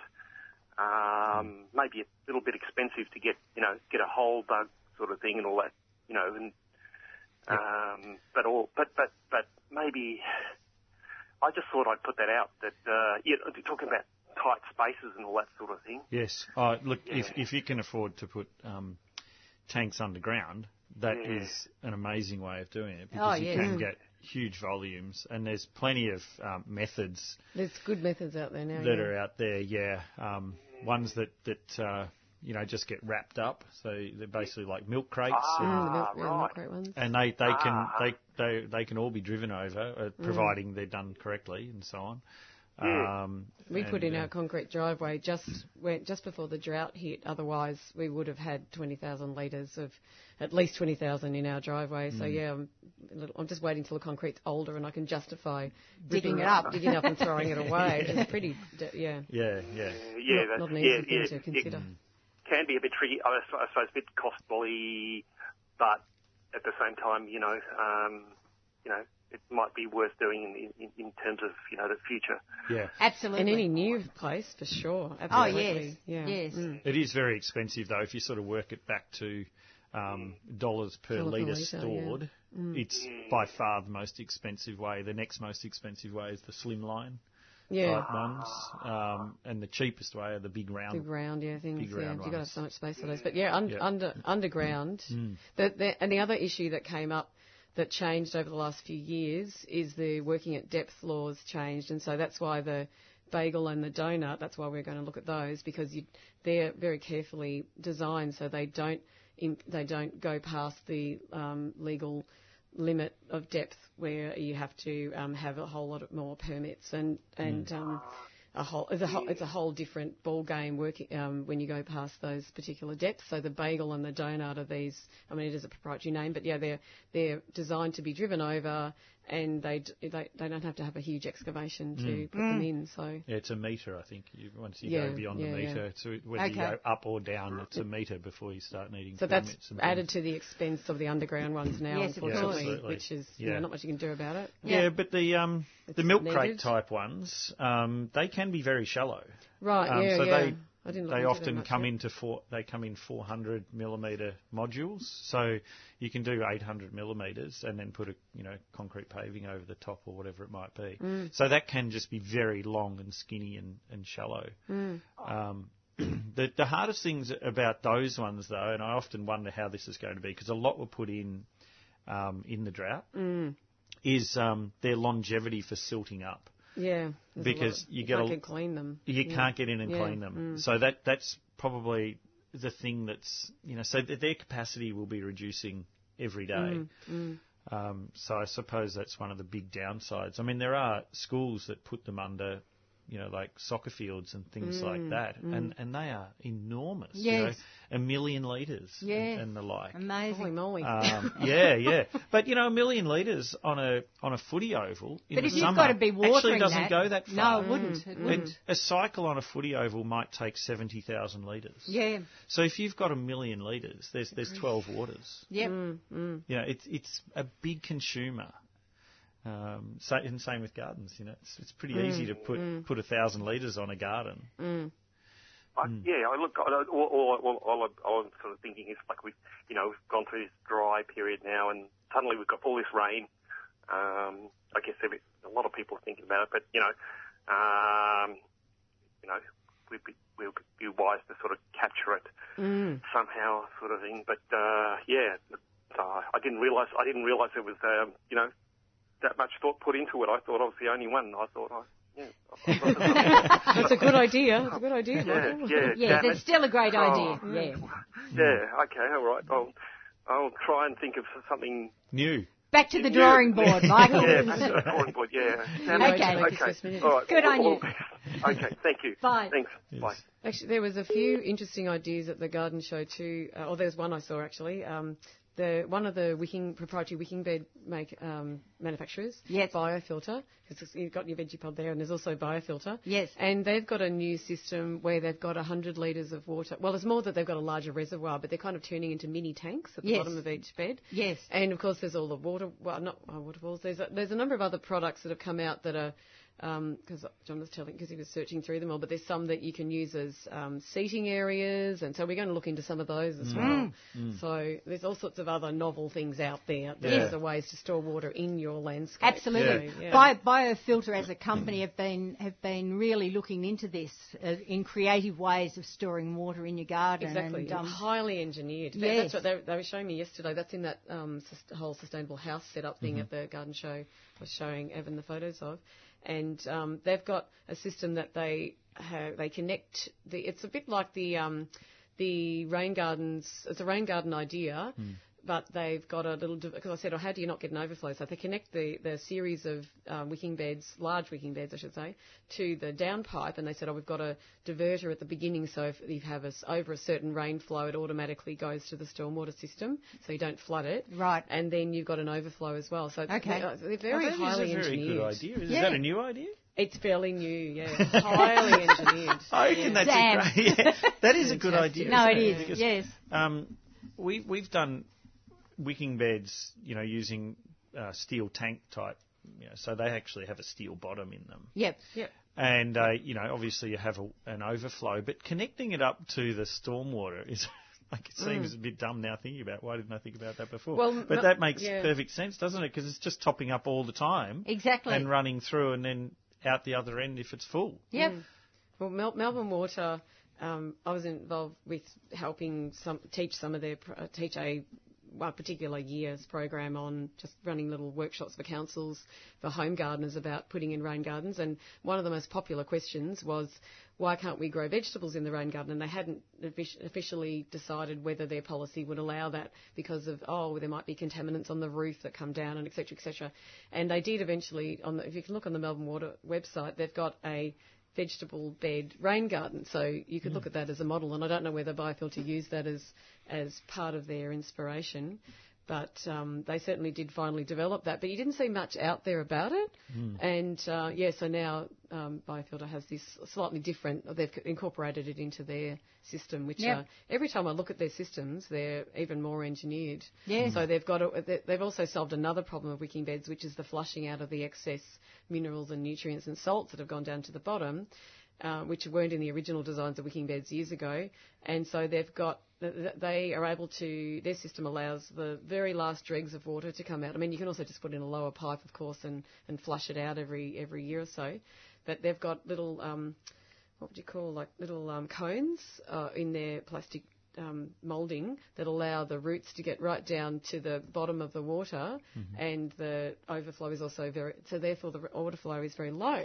So it's, it's yeah, highly engineered systems. It's pretty sophisticated. You mean they have cones going down to the bottom uh, that are filled that are filled with, With growing potting mix. media? Yeah, growing that's media, that's yeah. how we've we've built them Yeah. over the years. So with thin cones? no, we Oh, use yeah. uh, 150 mil pipe. Oh, okay. so right, yes, yeah, um, yeah. you fill the bottom of the um, uh, wicking bed with turned up upside down plastic pots. Oh, you're doing the pop thing. Okay, yeah, yeah, and yeah. then in between those you put the 150 mil pipes, yes, and and then you put your, your gravel in there. yeah. um, and then put by uh, geotextile material Mm-hmm. over the whole thing and poke it down into those 150 pipes. So where are you putting your gravel as opposed to the pipes? the, um, so the gravel goes In relation to the pipes? It, it goes all round them, Oh, okay, right. all okay. around them. Yeah. And then you you put the uh, geo uh, material over the top and Mm-hmm. poke it down into the pipes. Oh, okay. You- you Yeah, cut it there yeah. and poke oh, it so in. the roots can. So so that so through. that means when you put the soil in or the growing media, Yeah. um, it fills up those those Right, 150 yeah. mil pipes as well, and and it comes up that way. So that and that that seems to really work. We've been doing and it's a very sort of cheap. thing. It's a Yeah. very Mm. cheap way of doing it because yeah. when you when a job's being constructed, there's pots everywhere. Yep. Plastic Mm. pots, which you know they can go and get recycled, of course, but they can now also Oh, have yeah. 30 years sitting underneath the um, in a wicking bed. Yep. And they don't degrade, No, no. so it works really well. It's just a good point to ask. Does anybody's, please, does anybody's council recycle 456? Uh, ours does. Which council are you? Because I can't find it Case- online uh, anywhere. Cardinia. Right. Well, they used to. Um, I'm sure it's still on our on our list that we can recycle. 456. Okay. Yeah. Excellent. I Um, will but there's also uh, you can take it to certain nurseries as well. For reuse, take pots. but no, no, they do recycle. none of the nurseries I go to recycle. They reuse. They reuse, Yeah. yes. I have been Okay. wanting to find a But- reuse place. So you can go and collect them and wash them yourself and reuse them. Uh, well, some of the bigger wholesalers certainly collect them and send them off for recycling. Plantmark doesn't anymore. They've taken that away in Thomastown. Okay, They've stopped. all right. They don't even collect them anymore.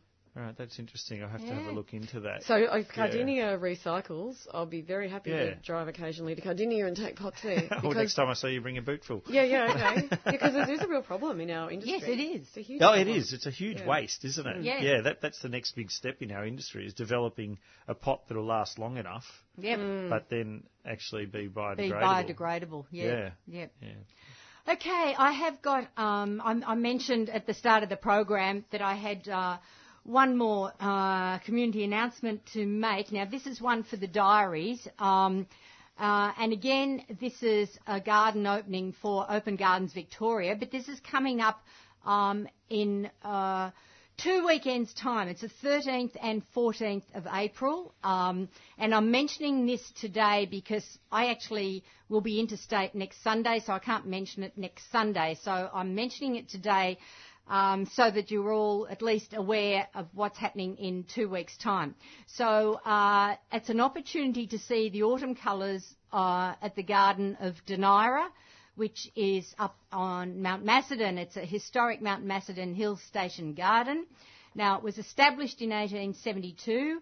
Uh, it's an English style garden and uh, it has 16 acres of gardens considered to be of outstanding cultural significance by the National Trust of Australia, with several trees also listed on the Register of Significant Trees of Victoria. Now, the uh, entire property has remained surprisingly intact after surviving the devastating bushfires on Mount Macedon in 1983. Uh, the approach to Duneira is via a majestic driveway flanked by 91 Dutch elm trees. Um, beyond uh, expansive lawns surround the historic home and with a backdrop of more than 150 different varieties of rhododendrons together with azaleas, dogwoods and other cool climate plants. Now, uh, a staggering variety of exotic trees and shrubs were introduced in the first 50 years of the garden, which was the height of the era of the plant hunters and collectors. Uh, so the cutleaf walnut um, at the western corner of the house is still extremely rare in cultivation. Now, uh, the details are uh, Duneira is at Officer Lane in Mount Macedon. Um, it's opening Saturday the 13th and Sunday the 14th of April, so that's in two weekends' time. 10 a.m. till 4:30. Now entry for this one is $10. Children under 18 free. And once again, I do have one free double pass to office, offer to one of our listeners, but you must remember that this uh, double pass won't function for two weeks. It's for the 13th and 14th of April, not next week end. So the first person who likes to uh, ring in on 9419 you can receive that free double pass uh, to Duneira. In the meantime, let's go to our next caller, and we have uh, Jill from the Herb Society. Good morning, Jill. Good day, Pam.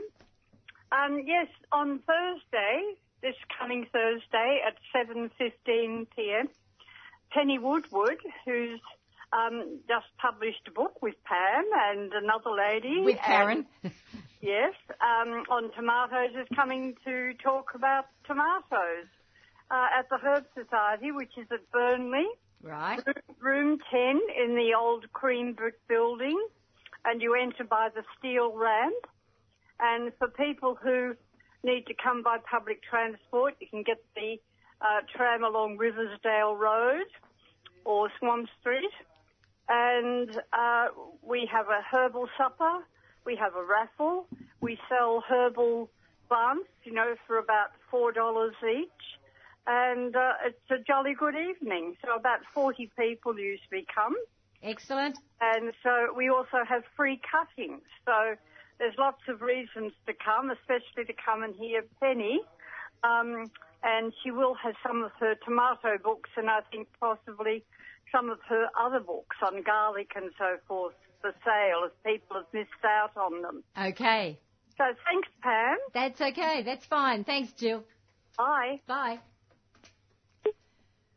Okay, uh, we are running through until 9.15, so if you'd like to jump on the phones and give us a call, ask a gardening question, the number is 94190155, or to speak to Carol on the outside line, 94198377. Karen, you brought in uh, a couple of bits and pieces you've been growing in your own garden. I have. There's a couple of things. There's uh, feijoa, which is very small this year because of the dry lack of weather. rain. Yes, yes. That is a very small Yeah. It is, isn't it? I've been eating slightly larger ones, but yeah, they they often can be like up to. I get some up to three inches long. Yes, yes. Even on the regular old, um, you know, Sellowiana, like just the species. I've got one that's um, like a grafted cultivar called, uh, not like a named cultivar called Mammoth. But interestingly enough, I get large ones on the on the uh, regulars. They do fruit better with a friend.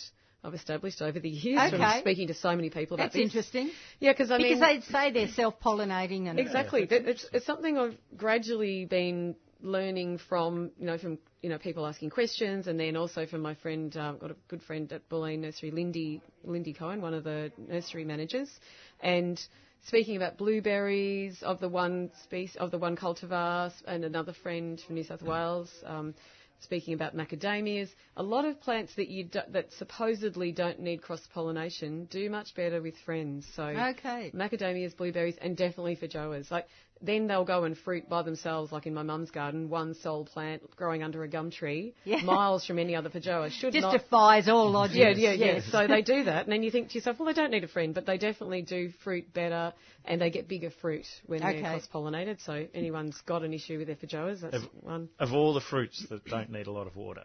Oh, amazing. Amazing plant. I've given Yeah. it nothing Yeah. all summer, Yeah. really. It's, I've been very unloving towards it. Yeah. I'm a bit sad about that. Because I love the feijoas. But it is one of those Incredible. plants that, you know, it's up there with olives, really. It's gorgeous. For, Oh, yes. for its Yeah. survival. Absolutely. And still produces amazing fruit. Yeah. Edible flowers too, lovely. Um, and also the. What do you um, do? Toss them into a salad? Or Oh, you can just eat the petals. Yeah, the petals are really quite thick.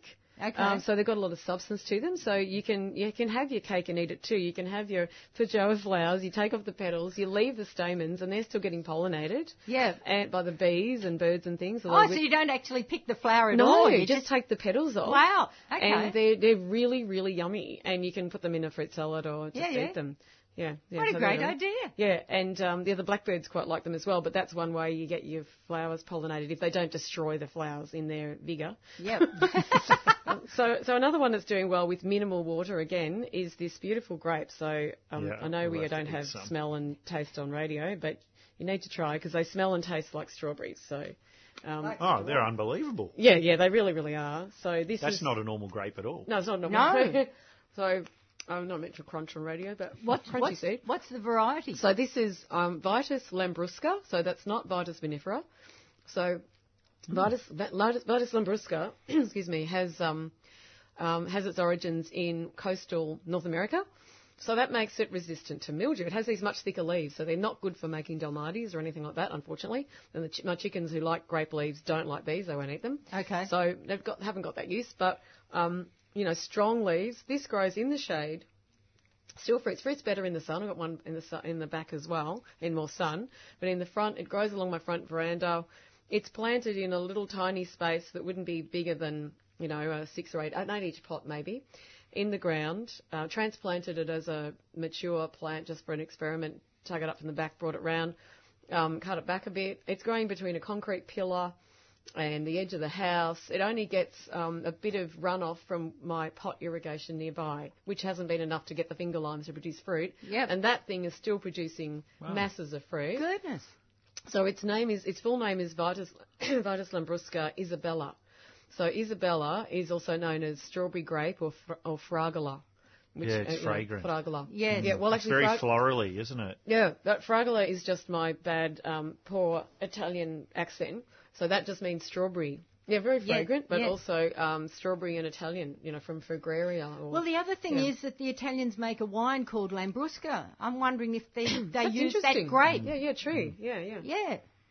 Sampled a bit of that in the in, in your trips, have you? Uh, no, it's too sweet for me, actually, would you Well, believe? quite it's quite a sweet, yeah. wine. Yeah. So, so Rose Creek, um, Tony and Lena Siciliano, Oh, yes. they make a white. They've got a white fruiting version of this, and they make a white wine from that. There you go. It's quite it's quite sweet. Not everyone likes it. It's a, you know, it's a really unu- I like it because I like these grapes. So Yes. the, the red one has the strongest. Um, is particularly like a strawberry. There's a black fruited one too. So I was selling all these at the open garden and everything.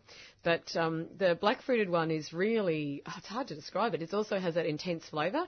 They do have seeds and they're very peppery seeds. But you can get a different flavour just by kind of sucking the fruit off and discarding the seed, you know, Yep. spitting out the seeds. Yep. But yeah, they're a really amazing fruit to look out for. Um, I sold all my leftovers to Bulleen Nursery, so you can head out there and get some of those. Okay. And, and I will. I do propagate some every year, so I, I will get back to selling some. Fantastic. I sell them every year because they're naturally mildew resistant. You don't even have to spray them with milk. Like I do nothing to this plant except prune it in winter. That that's it. And and cover the fruit from the from the um, vermin. How do you vermin. cover your fruit? Oh, I've tried various methods. but, Um, uh, nylon curtains is the easiest way for the grapes, I find, like old nylon curtain fabric. Like quite because it doesn't catch on to the doesn't the catch, vines. doesn't Yes, catch, and yes. also uh, you know the netting was just hopeless. The birds would just pull it through all the Yes, pull them that's through all right. the time, and the, the rats got into it. And Yep. the rats, look, you know, the rats will still get to that if they're there. They're, they're what other they're on the pajamas at the moment, so they're busy. But uh, yeah, wrap it so you get really nice long pieces, and you can. I'm doing hand movements here, but you can wrap it around and then clothes, pe- you know, curl it up at the Yes, top and yes, clothes yes. pegs. Okay. Because the individual ba- yeah, the individual bags are quite good too, um, but the the curtain fabric's really quick, and then you can throw the whole thing in the washing machine afterwards. Yes, so yeah. it works out pretty well. Yeah, I tend to do the individual bags. I do- I do that as well. think I do it- too because it I, I was so well. sick of trying to deal with netting. It's, mm. it's Oh, netting's so netting's annoying. dreadful. Yeah, yes, terrible. Yeah, and, really and they do just pluck through it. Oh, Yeah, yeah, exactly. yeah, Yeah, yeah. and With then grapes, you, you catch especially. the netting. You can't get the netting off because it catches on the ends of the branches and you break and You put holes in it anyway. yeah, and it's Yeah. all it's a, it's a nightmare stuff. But I have to say, the nylon curtain, a little warning because of the weird weather we had, and, and with talk, you're talking about berries before. I thought that uh, this year was going to be my biggest berry crop ever. You know that thing Mm. of counting your chickens before they're hatched or whatever, counting their berries before Mm. they're ripe. And I went away. We went away at Christmas, so wrapped all the berries up in the nylon curtain fabric as previous years. You Yep. sort of put it at the top and just drape it over, peg it, easy peasy. And we got sudden rain and sudden heat, and they just cooked in there.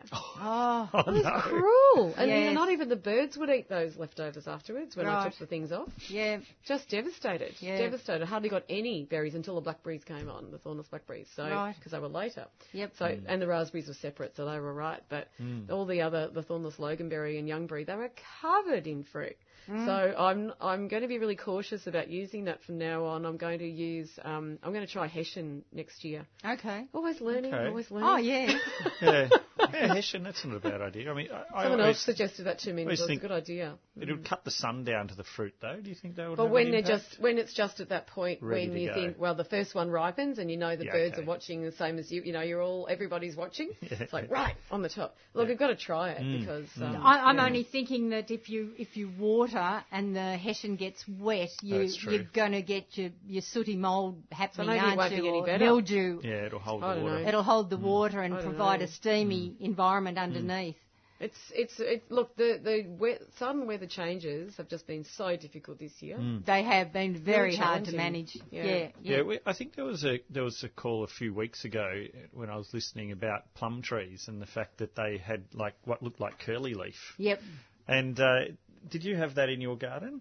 I don't have plums, Okay. but which which So- so what do you we- think it was? We, uh, it was black aphids. Yep. Because we, we, Oh, we certainly had plums. it. Yeah, Yes. yeah, really weird. So what happened at our place was that as the leaves were coming out, right early spring, they just there was this infestation, and it clearly happened all over Melbourne. Yes. Wow. Lots of people I didn't ha- have had it. the same experience, um, and and the, the the plant recovered, and you know it, it looks a bit scrappy on on top and so on, but it was absolutely fine. But that's a first because plums don't tend to get much Yeah. at all. Peaches will get that peach leaf aphid along with it, which likes to hide in the peach leaf curl. Mm-hmm. Yeah. But yeah, I haven't heard of that either. Yeah, no. yeah. No, so that, no, it that's was what happened now. So we Yeah. still got plenty of fruit and Yep. all the rest, but uh, it really did destroy the early leaves. Yep. If people had young trees, that probably didn't do them a lot of good. No, it wouldn't No, have. wouldn't have. That's right. Yeah, yeah, that's- yeah. yeah, So it's just funny the cycles, isn't it? That, Yeah. that your gardens go through. And Oh. There's, there's always something different. Like a few years ago, we had masses of hoverflies, which Mm. which were all over our avocados, and so we just got Mm. so much, so many avocados that year, and it was really the, the the hoverflies, I think, that were that were the main Oh, okay. vector that helped that Yep. helped that happen. So what variety is that avocado you've brought So in, yeah, Karen? this one It's is another bacon. tiny, tiny avocado. Well, this has been a bit of windfall, and I thought to myself, well, that's not going to, you know, that's a shame because they're. Well, I've got some massive ones as well, mind you. They're very big this year. This is bacon. Shouldn't hmm. ripen bet until July, between July and November, and I've been just keeping them inside, thinking, oh well, what you know, may as well try. I've got one cut up for my lunch today. I've been eating them. So I mm. have a little Okay. feel of Oh, that ah, one. oh. Um, they've been ripening They've four been months ripening. early. Right. Goodness and me. are, they're are falling they off as the sweet tree. as they normally They're, are? they're fine. They're, yeah, they're right. not Oh, I better perfect. cut some of my bacons But- open. Yeah, well, I mean, that's the thing. I mean, at least you're, for me, the rats really move into them being an inner city sort of garden. Yep. And so when the time of year the avocados come in winter, there's nothing else around except chocos, so it's mm. really hard to keep them off. And I've, what, a couple of years ago, I had about 70 avocados and I had individual um, Bags. bird wire. No, Yeah. no, no, they No? ate the bags. They ate so many bags. Really? I had to get bird wire. My hands were slashed to pieces. with gloves. Goodness me. Had to wrap each uh, each avocado in a bird wire cage. I'm not kidding you. My goodness. I hate those creatures, seriously. Anyway, but I love my avocados. so, um, so the fact that they're ripening early, but, but I just cannot believe how. Uh, I mean, we've all had changes to ripening. Yes. But how wow. wacky is that? So yeah, start pulling your bacons off. Just do the usual thing. Take one or two off. Put them with Yep. some bananas or apples. See mm. what happens. And I didn't even put these near anything. They just sat in the basket. A week or so later, they're ripe. Good heavens. Yeah, wow. So yeah, Yeah. don't waste them if they're wind falling. Okay. Yeah, Yeah. yeah. Well, our, our Labrador tells us when they're ready. She's unbelievable. Off She the gets tree all the or- low hanging fruit. Oh, Really? Yeah, when they're yeah. still She'll be up firm. on her back legs. yes. Oh yeah, she picks the She smells smallest them. ones Yes. too. It's like, oh, don't let it grow a little bit, Michelle. Let it grow. no, she'll always come up with one in her mouth, wagging her tail. Yeah. You know, oh, look what I got. Well, that's a great method of knowing. Well, Evan, last year when I was um, when I was doing a, a, a garden tour down in Provence, in in in um, As you do. As, As you do, That's the same right. thing. Yeah, But yeah. we- Pascoe Vale. yeah, yeah, Provence. Yeah, yeah. So we were in a garden, and there were a couple of beagle dogs in the garden as well, and um, there was a there was a, a stone retaining wall, and behind, uh, further down, behind that wall were a whole lot of avocado trees, and I've got a photo of this beagle dog hmm. standing on the wall, Yes. and and literally picking the Yep. avocados. Yep. I, I, you know, I had no idea that dogs liked oh, avocados Oh, yeah. so I haven't much. till Oh today. yeah. Oh yeah.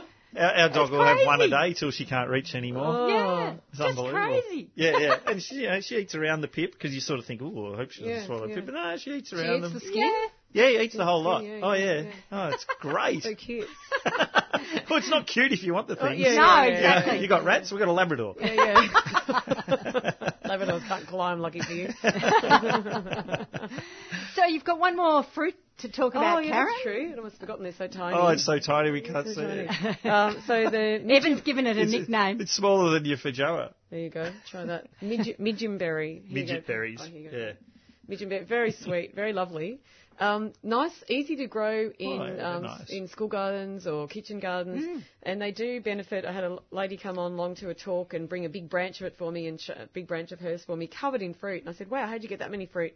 And she, you know, just just actually pruned more. So by by clipping them and clipping them and pruning them, you get. I, I hardly did any pruning. I just thought I'll just do a bit of pruning because I'm a bit bad at some of that, you know, shaping pruning.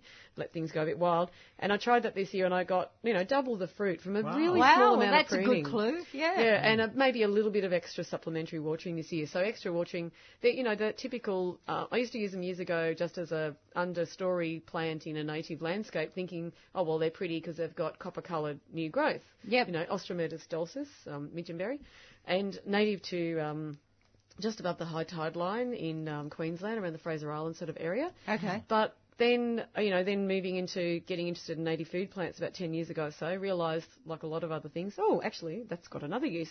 And yeah, they're they're one of the. I think they're the easiest um, one of, or one of the easiest fruits to grow in Victoria to get something from. Yep. Because you know, a lot of times you might grow something and only get you know one fruit or a couple of fruits, and it's not you know not very rewarding. But they've got a most unusual flavour. You'd have to agree. Mm. They So what very does it aromatic. Look, what does it look like as a plant? Um, they And start how off as a bit of a grow? layering ground cover, but then they, they get up. I mean, in Queensland, you'll get them up to about uh, maybe 60 centimetres high, but they'll grow up. Even in my garden, one's wanting to get about 40 centimetres, but they grow in very dense shade. They do like some moisture. You'll, you won't get as many fruit if you don't water. So because yeah. they're coming from a summer rainfall location. Yes, yes, yeah, and they and they're fruiting now. So yeah, they're mm. they're and interestingly, I've got I've collected a different leaf forms, thinking, oh well, I wonder will the flower will the flavour change? But it's more that they've fruited over a longer period, so you, you Okay. get different. They don't. The flavour's exactly the Yep, same, and yep. yeah, so, they're, they're good to grow, easy to grow. They're fruits that children love because That's they, the they point, just pick yeah, them off the yeah, yeah, off yeah, the bush. yeah. Yeah. They're very easy, and also they're one of those things that it's nice to kind of. You only just have to touch them, and they fall off. So it's that. Yes. And and they're ripest when they fall off. So it's that thing of teaching children or even adults, you know, just let the plant give it to you, which is quite nice. And it's a nice little thing to learn rather Yes. than you know grabbing it off the plant. Exactly. So, yeah. So what would you do? Plant it under a lemon tree or something like that? Um, I've got them planted under a um, a, sh- a shade-giving Manchurian pear in my front garden. Wow. Yeah, yeah, Even yeah. though the moisture. I do. I have been watering, Yeah. but it's pretty low moisture level. The only other things I'm growing under there is an edging of English violets, just as a you know hedging thing, and I do use the flowers and leaves um, for food and medicine and things, and also um, Japanese iris, just for flowers, the Iris japonica, and uh, some nerines because my you know You have plants in your garden that you can't eat. Yeah, sometimes they're sent to. Really? Oh well, which which oh the violets I do eat though. Yeah, no, yeah, but yeah, yeah. the Nerines. Manchurian pear. Oh, that's for shade. That's for shade. Yeah, yeah. It's giving a lot of shade. I had it left over when I had a small tree nursery, so that's why. And it was advanced. I had an advanced tree nursery, hmm. very for a very small period of time in a very small way. And we had this tree left over, and like let's put it in the front garden and give shade. Hmm. Yeah. Spectacular. Yeah, it's really good for shade. So. Great. Actually, y- on Manchurian pears, I don't know if you've noticed, but they u- they've been used a lot of street trees and so on in recent years. They all grow off the graft. They Grow pretty off the much, you Oh, know, they grow- they sucker they sucker. Oh, off the graft. and if you look around, I think it's going to be a real problem. Hmm. I, I don't know whether the grafting's changed or whether when we started Hmm. using them in the 80s and 90s, whether they were actually non-grafted. Um, but Or if they you just changed see what it- they're using as a as a root yeah, stock. or they've changed something because Yeah. I know around Berwick and and and there, there's a whole line that come out of Hmm. Dandenong. Um, I reckon 60% of them have suckered, and and that's just terrible because you end up with That's this weird all. tree long Yeah. Term because you know, especially in a commercial mm, mm, environment mm. nothing will happen to it. Yeah. But you can't be pruning all the time No, no. anyway. Something's So changed, yeah, some- because that was not because I've been pruning them for a long period of time in people's gardens and planting them, and I have not seen that. Mm. I honestly have not seen that. And the thing I've seen is that, that they weren't very well formatively pruned, and so the biggest problem I've seen with them is one big branch up high would split off and tear Yes. a big damage out of the trunk because they just weren't formatively pruned in the tree nursery. Well, That also that's complaint. why they started growing grafted ones because of poor branch union. Right. Yeah. So, So maybe that's that's, why- where the that's- issues changed Yeah. in the nursery situation. That, yeah. that, that's why that started. So, Okay. so it's very hard to buy a seed grown ussuriensis now. right. I don't know that they really exist in the industry. Oh, that's industry. interesting. That Um, change has happened. Yeah. Mm. Yeah. Okay, our next caller we have uh, Vic in Maribyrnong. Good morning, Vic. Uh, hi. Listen, one for Karen. What's the A to Z of growing um, avocados? You want to go through their weird sex life? Yeah, yeah. Oh, yeah. No, I'm not going to go through that. Uh, no, I think he, I think he wants to know. Like, prepare your soil really well. Very well drained, deep soil. Shade has to be in shade. They um, they can tolerate more sun as they get a bit older, but they must have um, a shade cloth tent for the first two or so years to protect from sun and from cold. Um, they need really good moisture levels, very very deep mulch. They um, they they need yeah they need about like yeah, really deep mulch, but watering underneath that to make sure their their shallow roots or their feeder roots get adequate moisture. They will drop their fruit in January, February. They do that anyway a bit when it's so hot. They just don't like our intense summers, but keep the water up then especially, or you'll lose your fruit. You'll lose all your fruit. Um, uh, I used to recommend bacon because that's what the, the general information They was. said it was for Melbourne climates, Yeah, exactly. didn't but they? ha- I definitely would start with Hass now if you've only got room for one tree.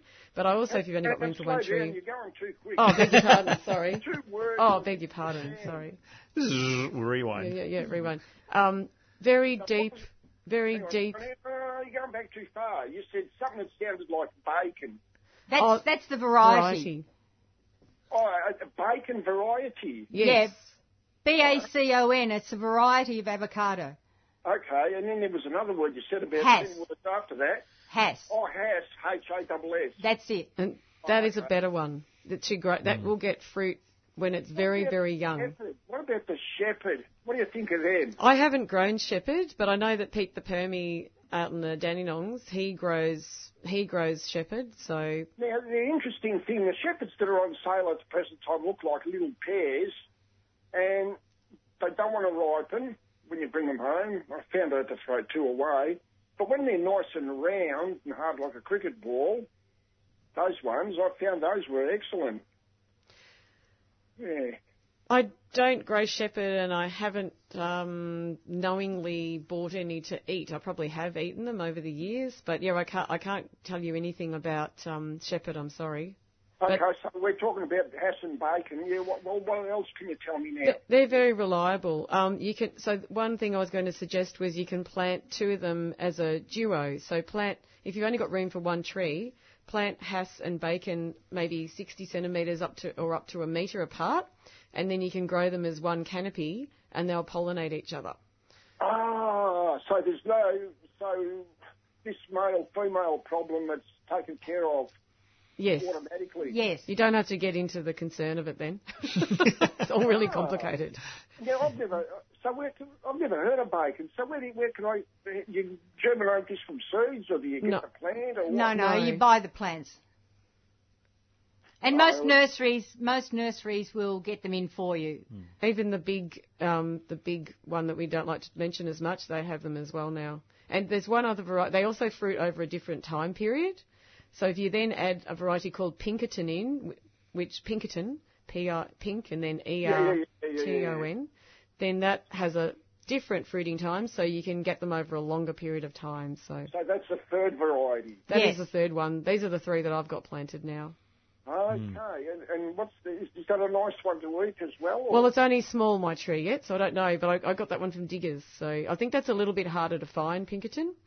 But there are a lot of nurseries are selling them now. But yeah, if you only if you only want to put in one, I would definitely put in Hass. no, no, no. I like the idea if you can get three all fired up and they all help each other. And they fruit over a long period too, yeah, over a longer period. That sounds that sounds like the shot. Um, Okay. Can you stick them in? Can you stick 'em in a pretty big pot? You know, like about two or three feet across. If you're putting them in a pot, you could try a variety called Wurtz, W-U-R-T-Z, which I haven't grown, but I've recommended it many a time. Mm, I've got it. oh yeah, so do you get fruit off yours? Yeah, absolutely. Oh, there you go. Yeah. So I was Yeah. going to ask Evan what he grew. Mm. Yeah. Fantastic. Hmm. Okay. Oh, oh well, I don't know. I just, I'm, I'm very impressed. I didn't even know there were that many varieties. Oh, I- yes. There's a lot. I think it's There's one of the it's yeah. one of the best fruiting trees to grow in a garden because Yeah. the fruit you, it's not boom or bust. It's uh, it just carries over a long period of time. You can have fruit for months and months. Mm, yep. And just keep picking it off when you want it a couple of weeks ahead. Mm. Um, it's fabulous. I have four varieties. I have Reed, Bacon, Hass, and Wurtz. So I've been wanting to uh, find out if Wurtz fruited in Melbourne because Yeah. no one's told me. Yeah, it does. Um, Excellent. It's, it's quite nice. Um, but um, Reed is certainly the most prolific and the biggest, but. Okay. also the one that tends to defoliate in the heat. Right. But it comes back, Yep. Yeah. and it doesn't tend to drop a lot of fruit Biggest plant, you mean? Or Biggest plant, fruit? yeah. It's a Oh, monster. Okay. Oh, right. Okay. compared with the other three. Yeah. It just takes off. right. Okay. Um, and you've got to take, keep taking the top out of it, otherwise it's just like it'll go Yeah. well over five metres. And Oh, how right. how big was your Wurtz before it started fruiting? Uh, they all took about, uh, I suppose they would have been, say, a metre and a half tall, two metres tall. Mm-hmm. Yeah. Yeah, they were all a bit the same. But my bacon took years and years and years to fruit, and mm. no one, no one I know, like know lots of other people with bacons, and they all took seven or more, ten years to fruit properly. That's that's true. Bacon was the last one exactly out yeah, of those yeah. four to start fruiting. Better because yeah. you had the hassle already, and all the rest of us only had bacon, waiting on this miraculous bacon to start fruiting. You know. Yeah. Well, I was yeah. hedging the bets because of the, you know, Yeah, the, the yeah. way they reproduce. So mm. um, that's why I planted mm, four and just planted them in a row. You have more space. Yeah, yeah. Well, you, you know need now? You know what you need now? You need a fruit shop that sells one of every variety. So they can try them all. well, it's surprising you do see more varieties in Mm. the supermarkets and the fruit shops these days than you certainly used to. The Yeah. growers are responding to the demand. Yeah, They yeah, are, yeah. It's not just You know, you know when you look at all these, when you look at all the different ones that you've talked about, do they are they very different from each other? Are they recognisable as avocados? Oh, yeah. Oh, yes, the fruit. Yeah, the absolutely. trees. The fruit. Yes, oh, yeah. The only thing is that I think the reed, you know, it's like a cannonball. It's quite different. Yeah. Oh, is that? Uh, well, maybe I got mixed up with that because in this fruit shop here at High Pod's rather big one, he, he carries a, a round one, and he told me it was a, a, a, uh shepherd. Well, it could Maybe be. tell I don't me- know, Don't Shepherd. neither do I. No. But but the funny part is, um, what do you call it? Reed. R double E D. Yes, but it might be that there is It a might be a different variety. one. I We just don't know what the shepherd plant. looks like. Hmm. Oh well, this one was dark green, extremely hard, and very very round. Okay. Hmm. All right. Thank you. We're going to have to go, Vic. All right, Dick. Good luck, Nick. I really appreciate it. Okay, bye. Okay then, right, bye. Now, uh, Sue from uh, Heathmont has a red flowering frangipani. It's one metre high, and she's wanting to give that away to a good home.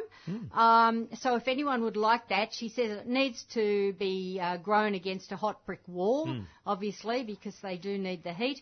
So, um, her number, if any listener would like to get hold of that red flowering frangipani, penny is zero four zero three. 313 312. That's 0403 313 312. Karen? Very quickly, uh, cooking up compost um, on the Open Gardens Victoria website at Geelong, the 6th of April. And that's, that's also going to include, include a tour of this garden and a fantastic, um, and fantastic afternoon tea, morning or afternoon tea. So well Brilliant. worth going to. Yep, excellent. And a caller has wanted to know what the nursery was you referred to where your friend was. That was Bulleen. I think it was Art and Garden Centre. Yep. yeah. So can you describe quickly where it Oh, is? 6 Manningham Road West, Pauline. Bulleen. Okay, so Bulleen Art and Garden for that one. We have run out of time for yet another week. A huge thank you to Evan and Karen and also to Doug and Carol who've done an extra roster for me on the phones this morning. So uh, they're real troopers. So a big thank you to them. Um, I won't be here next Sunday morning, but you will be in the uh, capable hands of AB Bishop, and then I will be back the following Sunday. So tune in again, 7:30 next week. But until then, bye for now. You've been listening to a 3CR podcast produced in the studios of independent community radio station 3CR in Melbourne, Australia. For more information, go to allthews.3cr.org.au.